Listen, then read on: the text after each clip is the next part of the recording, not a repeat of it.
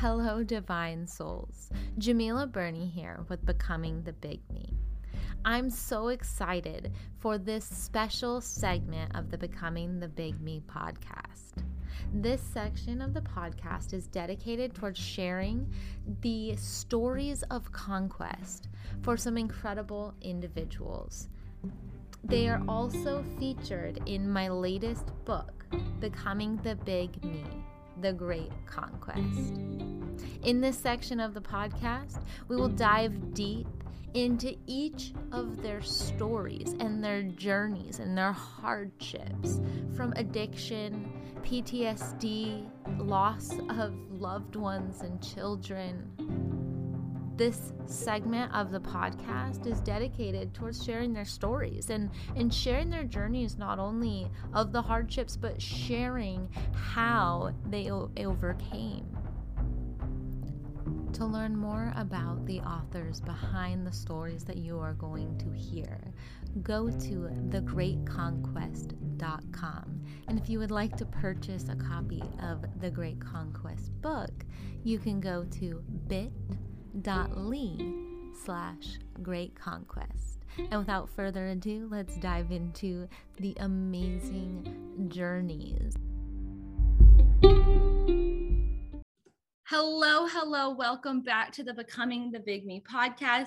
You guys, we have an, another amazing guest here today for the Great Conquest section, Nick Wingo. He has spent the early part of his life as a firefighter paramedic, where he has seen things that most people could never understand. He's the best selling author of the book Building Grit um, how to fight the fires of PTSD and come out stronger on the other side. Nick has a passion for people and he loves to build relationships with the people around him. His family, his wife, and his children are his pride and joy. Nick is a man that wants to see those around him win. And for that reason, he's so passionate about sharing his battles with PTSD so that others can can benefit from what he's gone through and from the struggles that he's had and leave a positive ripple effect to others um, in the community. So, thank you, Nick, for coming on. I'm so excited to have this conversation. Thank you so much for the amazing introduction. Uh, you know, it's it's always mind blowing to get introduced by people, uh, especially stepping on a podcast because it's just it's interesting to see what people think of you and how they perceive you. Uh, so I really appreciate it, and I'm really excited to be here.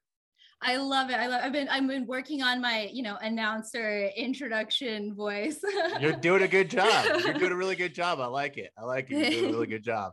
Awesome. So I let's just dive right into it, man. I know you have so much to share with us, and I just want can we just kind of go back and just give a, a little bit of your backstory so our audience can kind of get the the synopsis of who is Nick Wingo.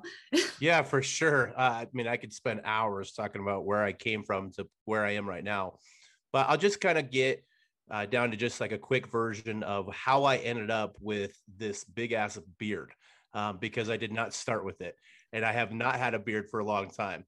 So when I was 18 years old, I had gotten out of high school. I didn't really know what I was going to do with my life. I was I was hoping for a football scholarship and it didn't happen.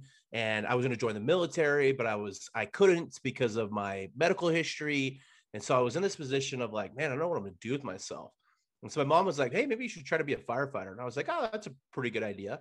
I, will give that a shot. And so I went to I went to school and I got my Fire One certificate and I got my EMT and uh, I got hired as a resident firefighter up in a mountain town.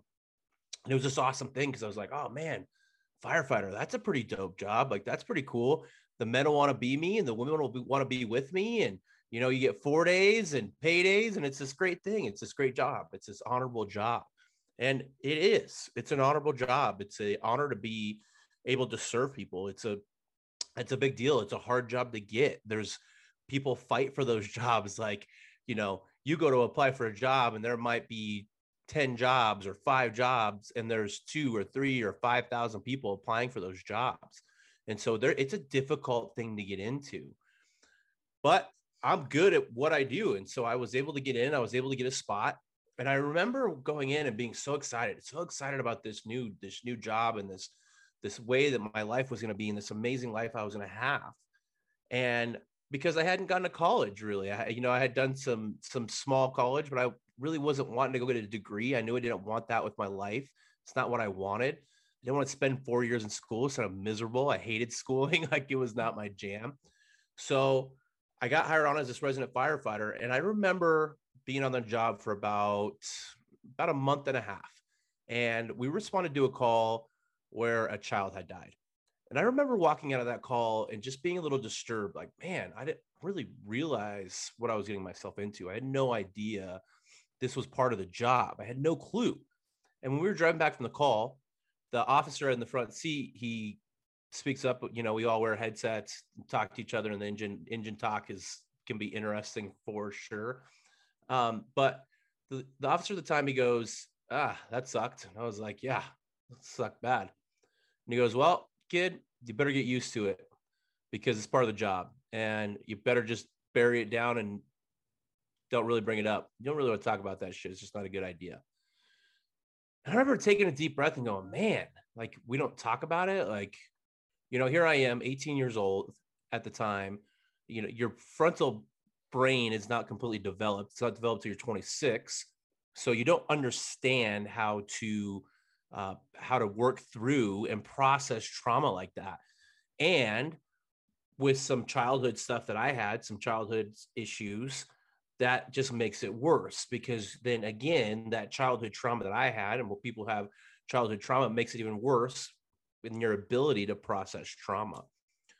Well, fast forward 17 years, and 17 years later, I am 10 friends lost to the fire service, five to suicide, uh, three to cancer, one to a freak accident, uh, one guy that fell off a roof when we were that when they were working a job. You know, you you fast forward. I'm I'm a medic now, and I've ran thousands of emergency calls. I've seen thousands of deaths. I've seen hundreds of dead kids. I've seen teenage suicides. You know, at that point, I, there was a few times where people tried to stab me, like people try to fight me, um, you know, drunk people, all this crap that you have no idea that you're going to handle or have to deal with as a firefighter. And it started adding up, like it, it was adding up. And so at that 17 year mark, I was at the point where I had nothing left. I could not do it anymore five years prior to that, I was starting to have sleeping issues. So I was sleeping two hours a night.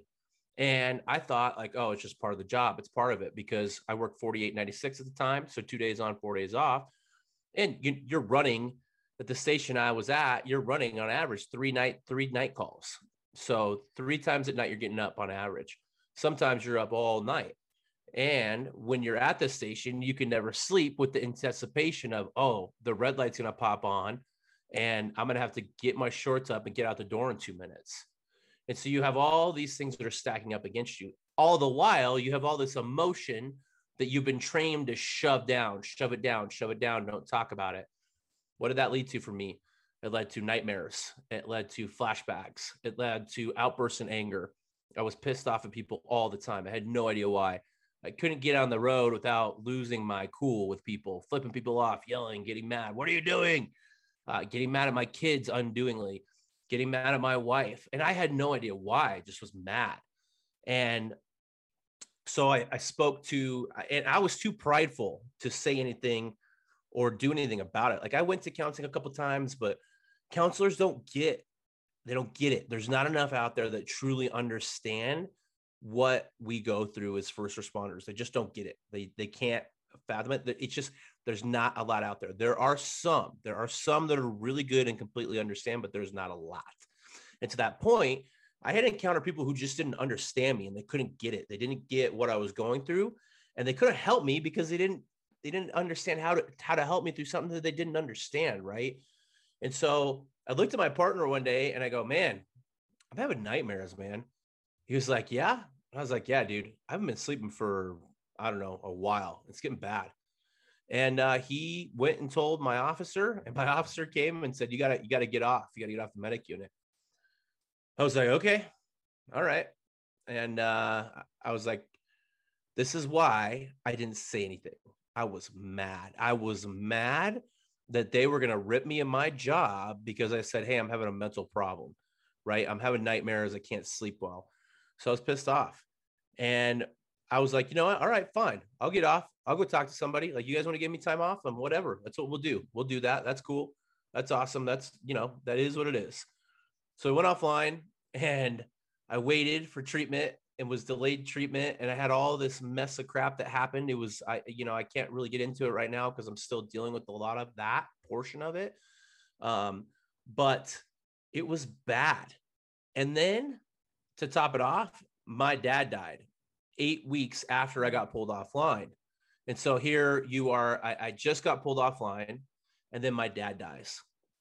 And um, when my dad died, that was when I realized how messed up I was. I was like, man, my brain is not functioning correctly. So I started crying every day, every day from my dad died.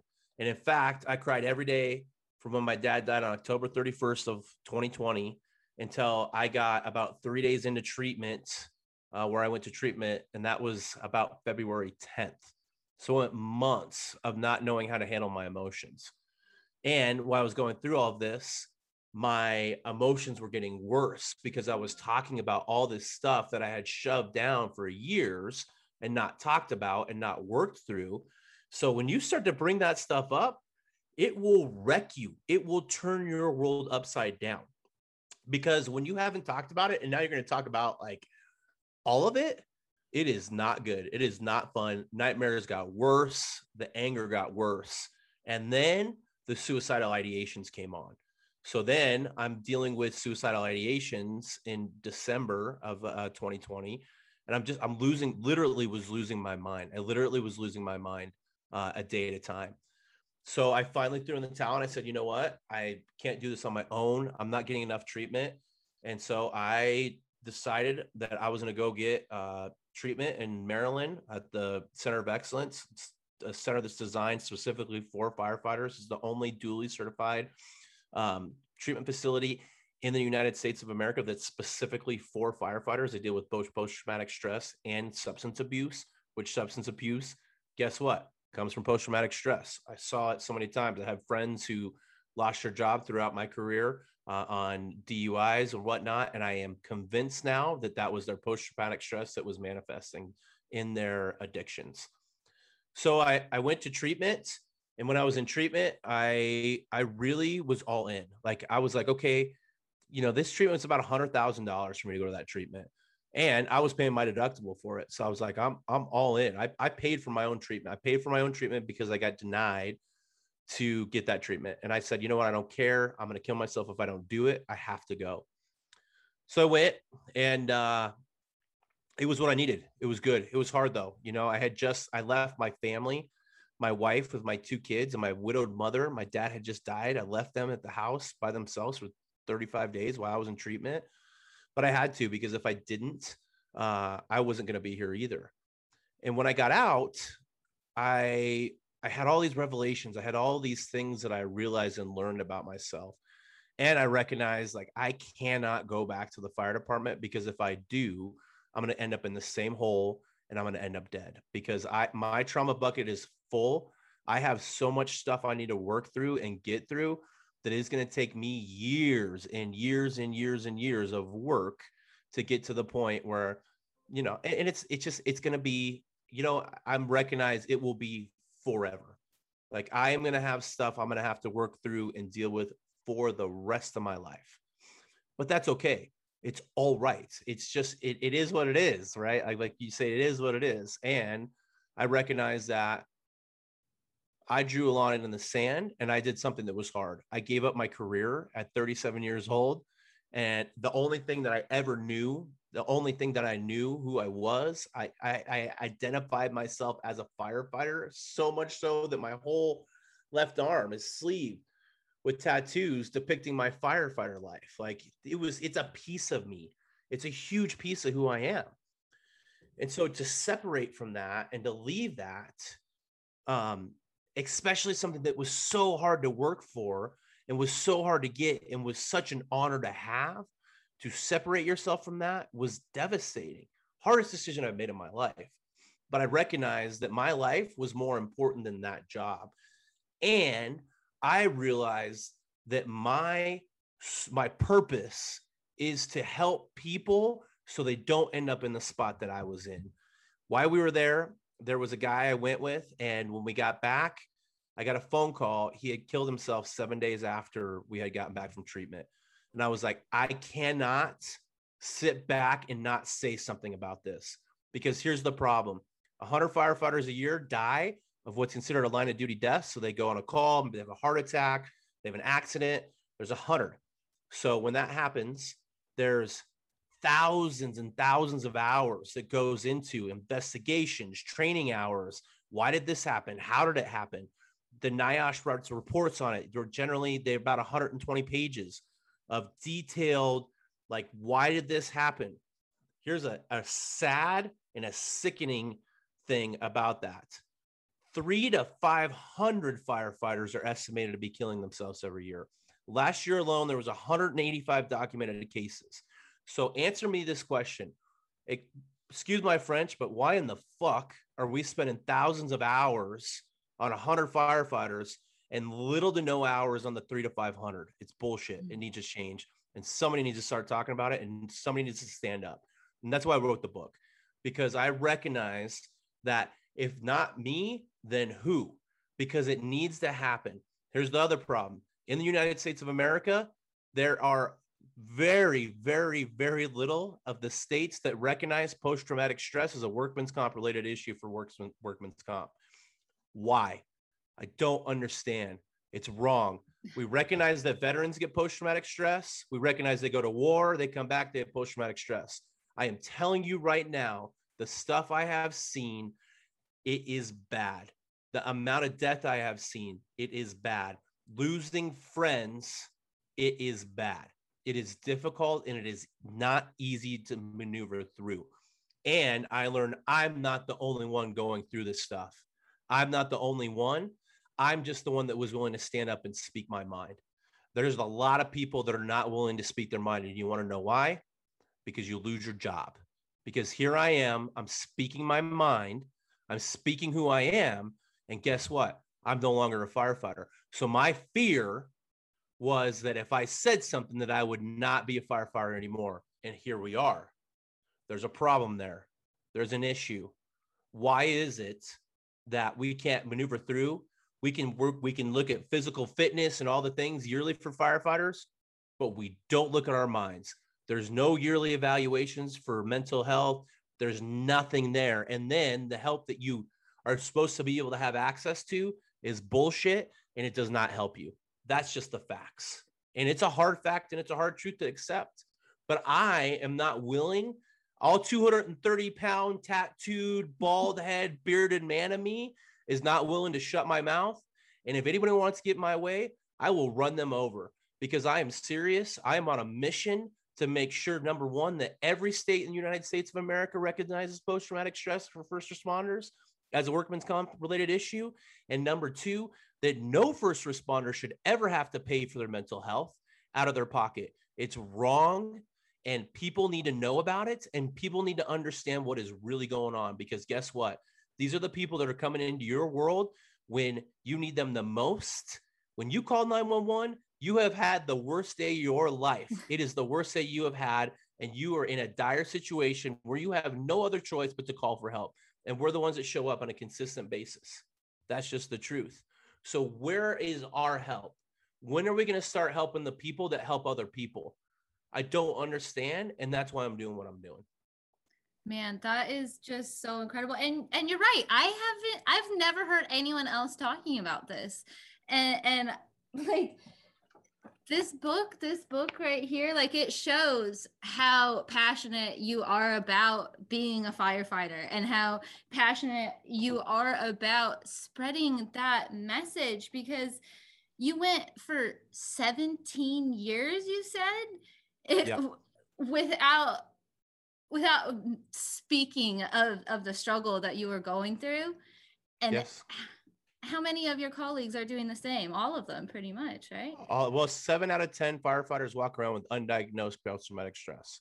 Mm. So, and it, it, it widely relates to uh, number one, one of the big things is, is what age did you come into the fire service? Because we know that frontal lobe development happens around the age of 26. So if you come into another job, you and childhood trauma. So childhood trauma and age when you come into the fire service. So if you come in at a young age before the age of 26, you don't have frontal lobe development, you're much more likely to end up with post-traumatic stress. Mm-hmm. And if you have childhood trauma, you're much more likely to end up with post-traumatic stress. So not everyone will end up with post-traumatic stress and they will be able to maneuver through it. I'm taking speaking on the vast majority. 7 out of 10 is disturbing. That is a problem. If we say 70%, if we go in a room, a room of 10 people, and we take out three that don't have it and the other seven do, like, and you want these people to be running emergency calls and nobody's helping them, like, man, no wonder people lose their minds and kill themselves. I well, know because I went through it. Yeah, and no one, no one is helping them because they can't even ask for help. If if here, like, like you can't. and and here's the other problem: people don't understand. Like, I mean, I'm sure that you're an amazing person, and I'm sure that you. I, I can tell that you're passionate and that you are you're bubbly and you're happy and you have joy and peace inside of you, and you're you're giving a great message out. Like I can feel that energy from you. But here's the problem: is that how are you going to help me through my stuff if you don't understand what I'm going through? Right. So you can be the best counselor in the room, room. You could be the best counselor in the world and have the best intent and be a great person. But if you don't understand post traumatic stress when it relates to firefighters or first responders, like get out of here. What do you what you are not equipped to talk to me? I can't tell you how many counselors I I, I could see it in their eyes. I'm telling them stuff and I can see that I'm causing them trauma as I'm telling them about my trauma, right?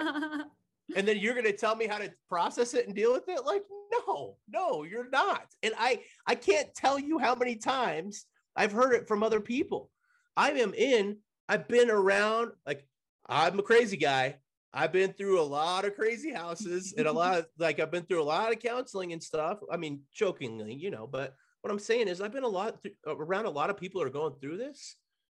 It's all the same story.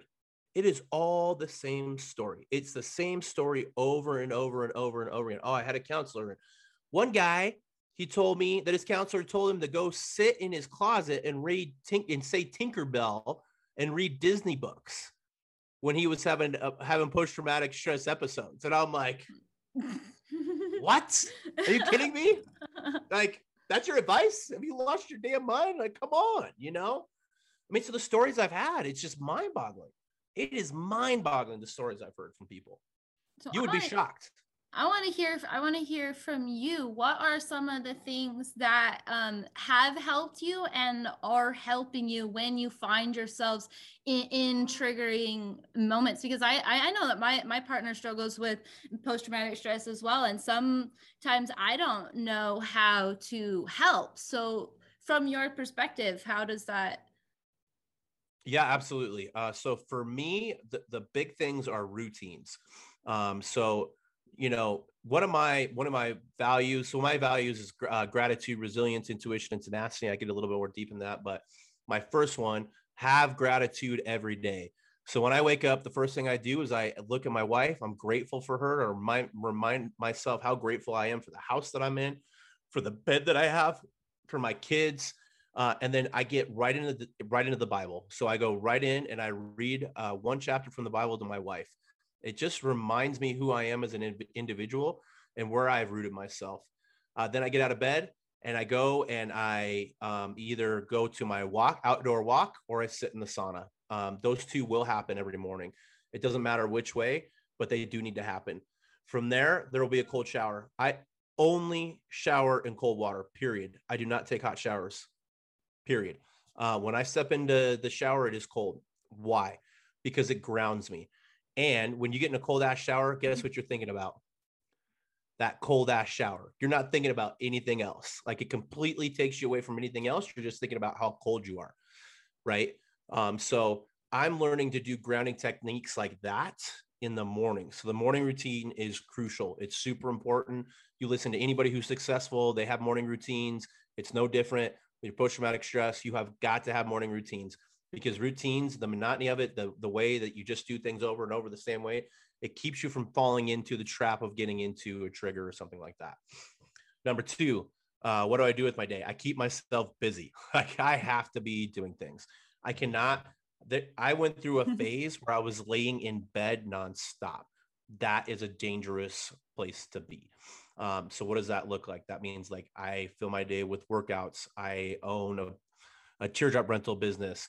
I do mobile IVs. I'm pushing my book. I'm doing podcasts. I'm doing my own podcast. So I'm constantly pushing myself outside my comfort zone to do things that make me a little uncomfortable um, because it just reminds me who I am as an individual and helps me to co- keep pushing forward. Um, the other thing, workouts.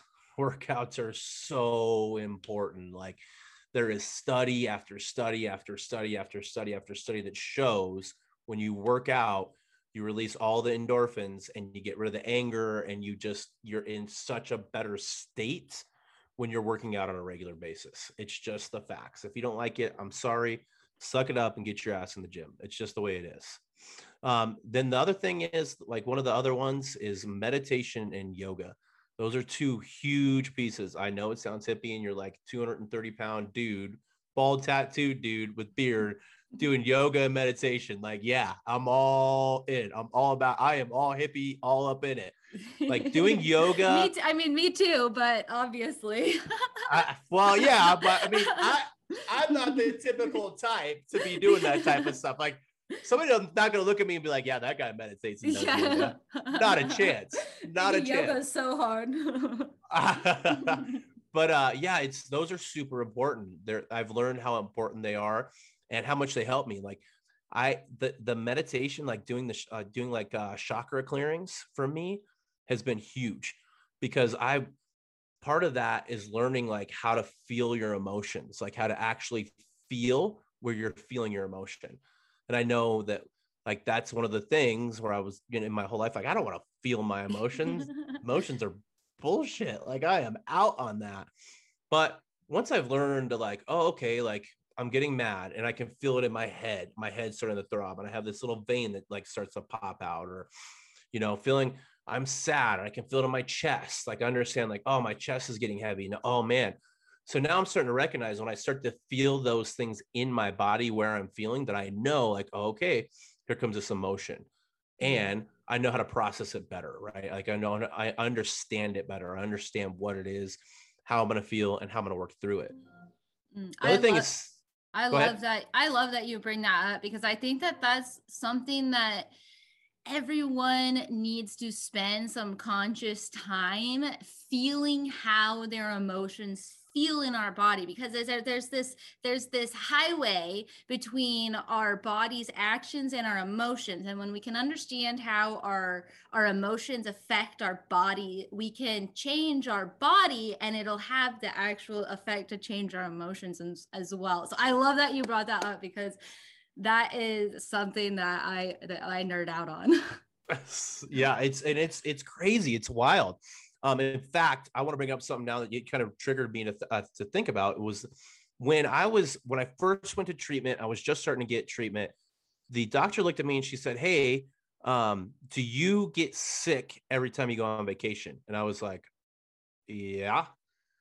And she goes, "Is it like you know, like one one day or two days into your vacation, you get some type of illness uh, when you when you stop?"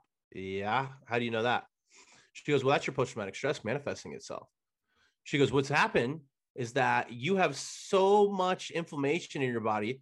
You're so tense and you're so stressed out that when you stop and stop moving, all that inflammation releases and it causes you to get illness. Mm. And I was like, What? I was like mind blown because I was like, How does this lady know that I get sick every time I go on vacation? So if you're listening to this and every time you go on vacation, you get sick, you probably got something going on but you might want to think about like you might want to look into that you might want to you know stop being like oh i just get sick it's just it's just a thing well there's something behind it there's some reason why it's happening like our bodies are amazing. Our bodies are amazing temples and they can heal themselves and they can do all these things. It is wild if you really lean in and start to figure out like how and what you have going on and where your issues are. It's it's crazy. It's super crazy.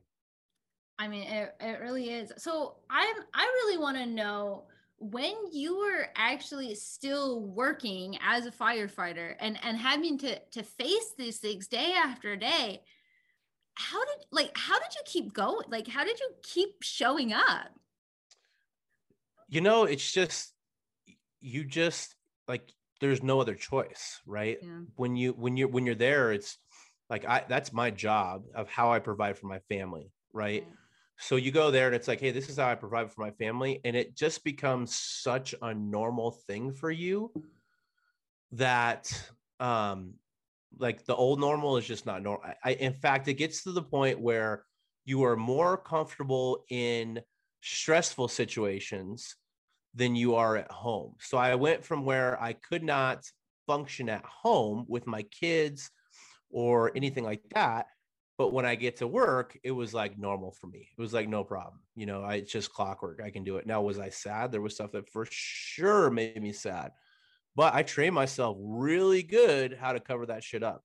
I didn't want anybody to know, like, because if you show it, you're weak and you can't do the job.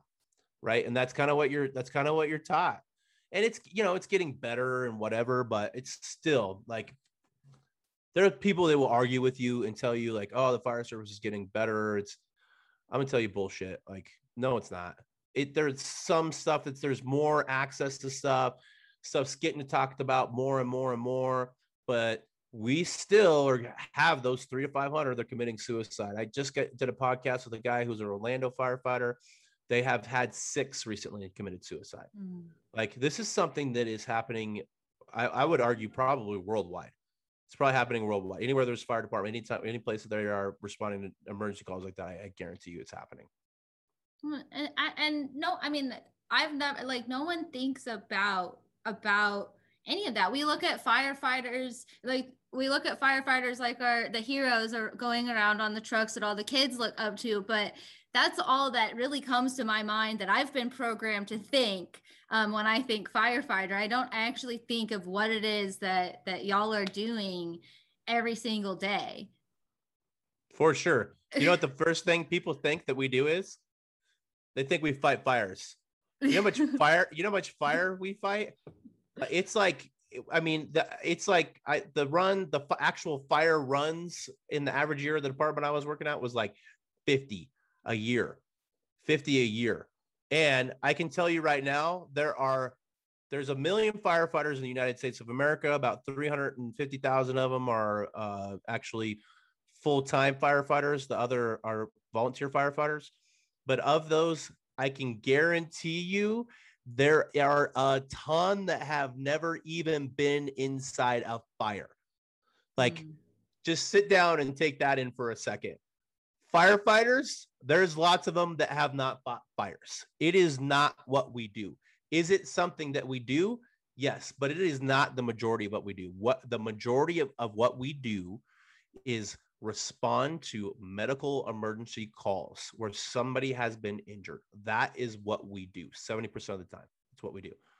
And then stupid stuff, you know, water, you know, water evacs and, you know, kittens in the tree. It happens. It's stupid kids cry, you go up and get the damn cats, they attach to you, but you've never seen a dead cat. It's cat skeleton in a tree, right? Like they'll come down eventually.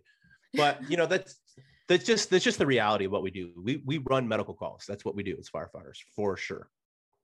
Wow. Yeah. I mean, that's just I, I, I can't even believe that I'm like having this realization but it's just that it's so not talked about. Is not anything that you see when you're getting taught about the careers just like you kind of naive, naively went into the job thinking oh i'm just gonna i'm gonna be a hero and and yeah. not fully understanding what that actually meant what what that entailed.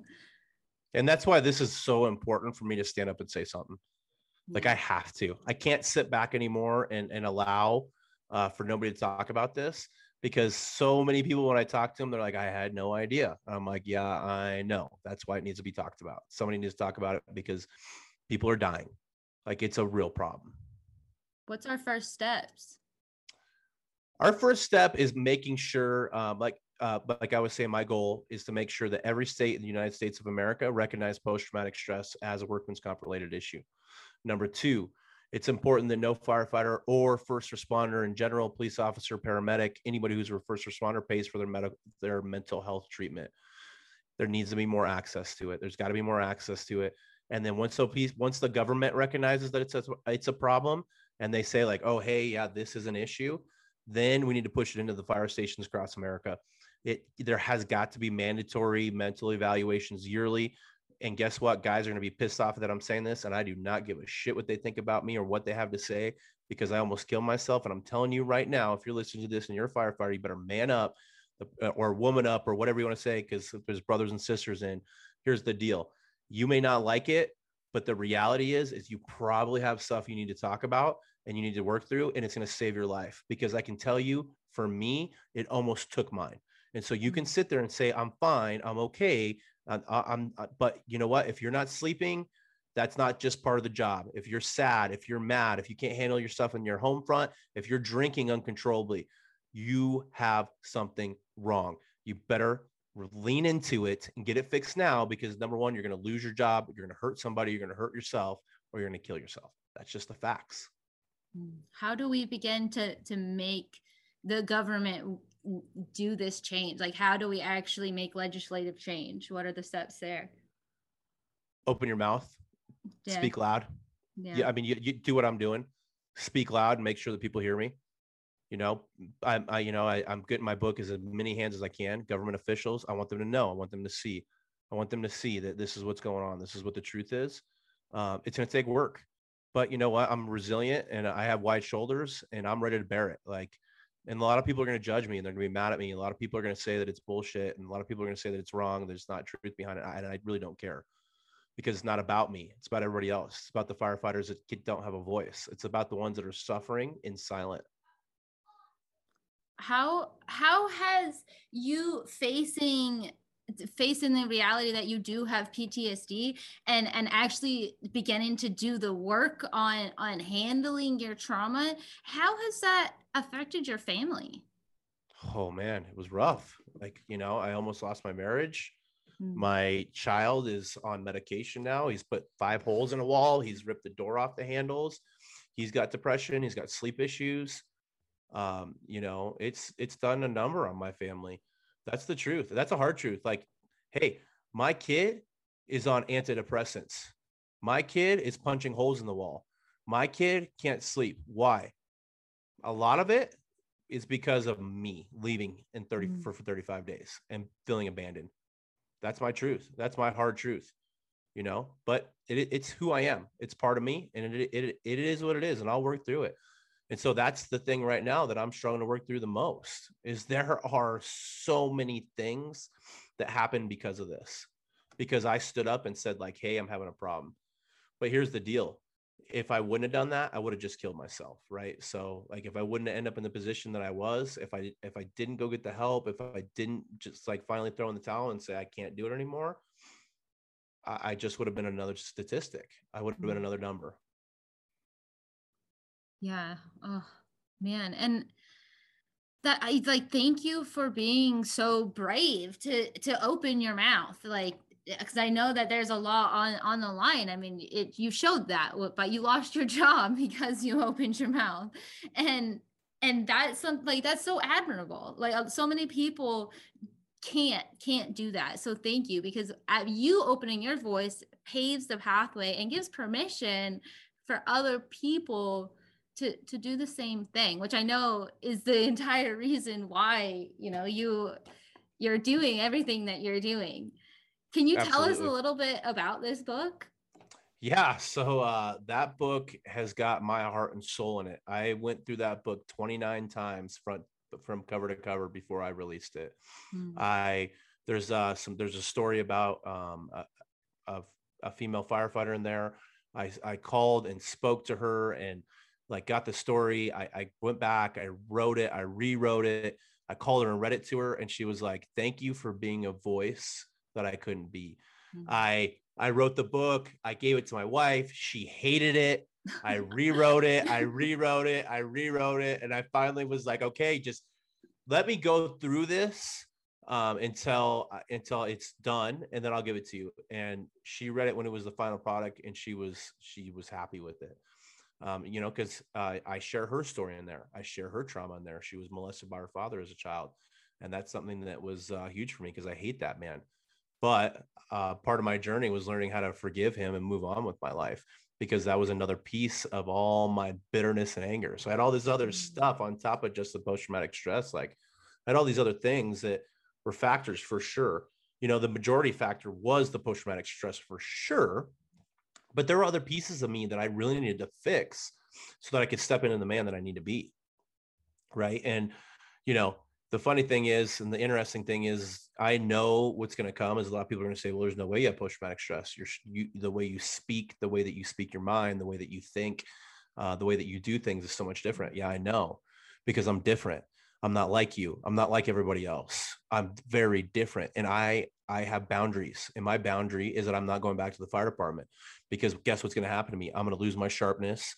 I'm going to lose my ability to process through it and I'm going to end up in a bad spot because the reality is is I still have bad days. I still have bad days for sure that are hard. Yeah, and I mean I, like I struggle. I I struggle too. Like people don't think that, yeah, because we talked about it earlier. You know, I have a bubbly personality, and I'm very happy, and everything that you see on social media is going to be like, woo, a certain type of way. The other day, we had people over, and someone turned on their flashlight, and it gave me a complete like flashback. I had to run away into the room, and like was having a whole situation just because someone turned on a flashlight, and I thought they were shining it at me, and like you know, and so I really uh, appreciate and value you stepping up and saying like, "Hey, look, this I am showing up on podcasts. I am a Amazon best-selling author and you know, I've gone through all of this and guess what? I still I still have my days. I still have, you know, these times where where I struggle. Did you ever th- did you ever think that you would write a book? No, not a chance. I mean, my wife. So there's something we have to go back to on on a regular basis. So uh, when I was in a counseling session, when I was at the Center of Maryland, I was in an EMDR session, and one of my reframes was that I'm a pretty cool fucking guy.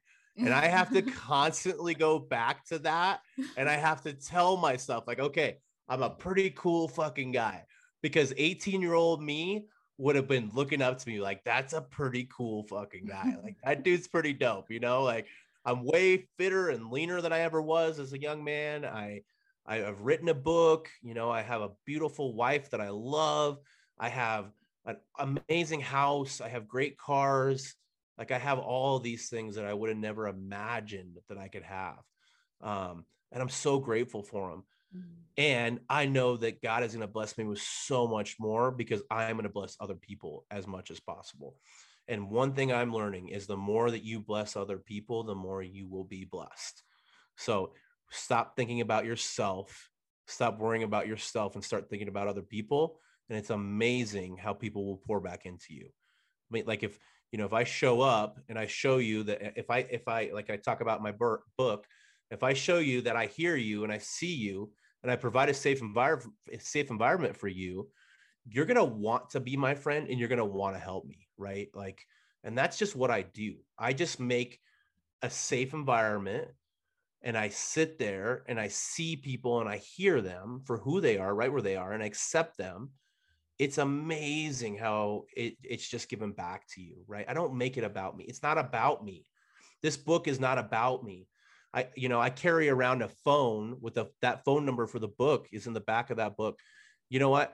I just got um, just a couple weeks ago my first phone call to that to that call to that phone, and mm-hmm. I I bought that phone with that phone number, and I said the reason I'm buying this is because people are going to call, and I went weeks mm-hmm. with nobody calling that phone, but guess what? It's happened and it's going to happen more and it's going to happen more and it's going to happen more and i believe that at some point i'm going to have to give that phone to somebody right there there it is 720-472-4400 call me anytime like and that's legit that's who i am i have a phone i may not answer it but i will either text message you back or if you have something that's a dire need i will get back to you or someone will get back to you. It's just who I am as an individual. I'm I'm not willing to compromise on that. I'm not willing to compromise on that. Absolutely incredible, Nick. Wow, this conversation has just been so awesome. I've been seeing you online and I've been seeing, you know, all of the posts about just, talking about mental health. And that's really what what drew me to you. And I had no idea the value and, and the stories that you would have to share. It's I, I just I love he I love hearing about people who have you know struggled because guess what we are living a human experience, and part of the human experience is pain. And every single one of us goes through pain in our different ways.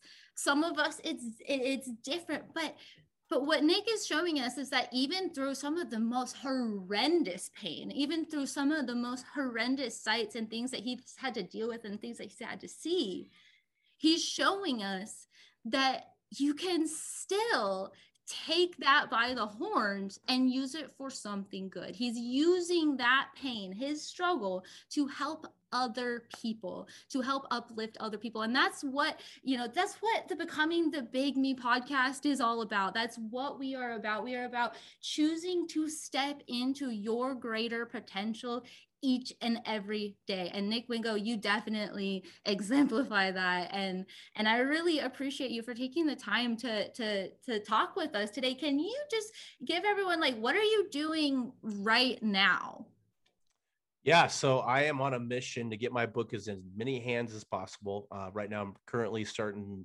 uh, 501c3. That 501c3 will be to cover the cost of firefighters' deductibles. Uh, so that's where I'm going to get back. And my biggest goal right now is just to get my message out to as many people as I can so that I can get what I need to get. And that those, like I said, the big things are making sure that every state in the United States of America recognizes post traumatic stress and that no firefighter first responder pays for their mental health. And that will happen. Um, that will happen. I, I will make sure that that will happen. Awesome. I love that. And how can how can people connect with you? Uh, yeah, so uh, we're actually in the process of getting a website up. So that'll be buildinggrit.co um, or nickwingo.com. And then the uh, my Instagram is at building underscore grit. And then Facebook is grit wins. So I'm pretty easy to pretty easy to find, or you can just call me 720-472-4400. Awesome. Yeah, and we're working on getting that website up so y'all can just type in his name into the Google bar and find him. But as always, you guys, I will leave all of the links in the description down below. So if you want to be lazy, don't worry. I already did the work for you. Go ahead and give Nick a follow. Um, he and share his message, man. Share this message, tag someone who needs to hear this message, and let people know what's going on with our first responders and our firefighters because this is so important. We need to support them. We need to show up for them. So let people know what's going on and support Nick as well. Thank you guys. Thank you. Until next time. Bye bye. Thank you so much. I appreciate you.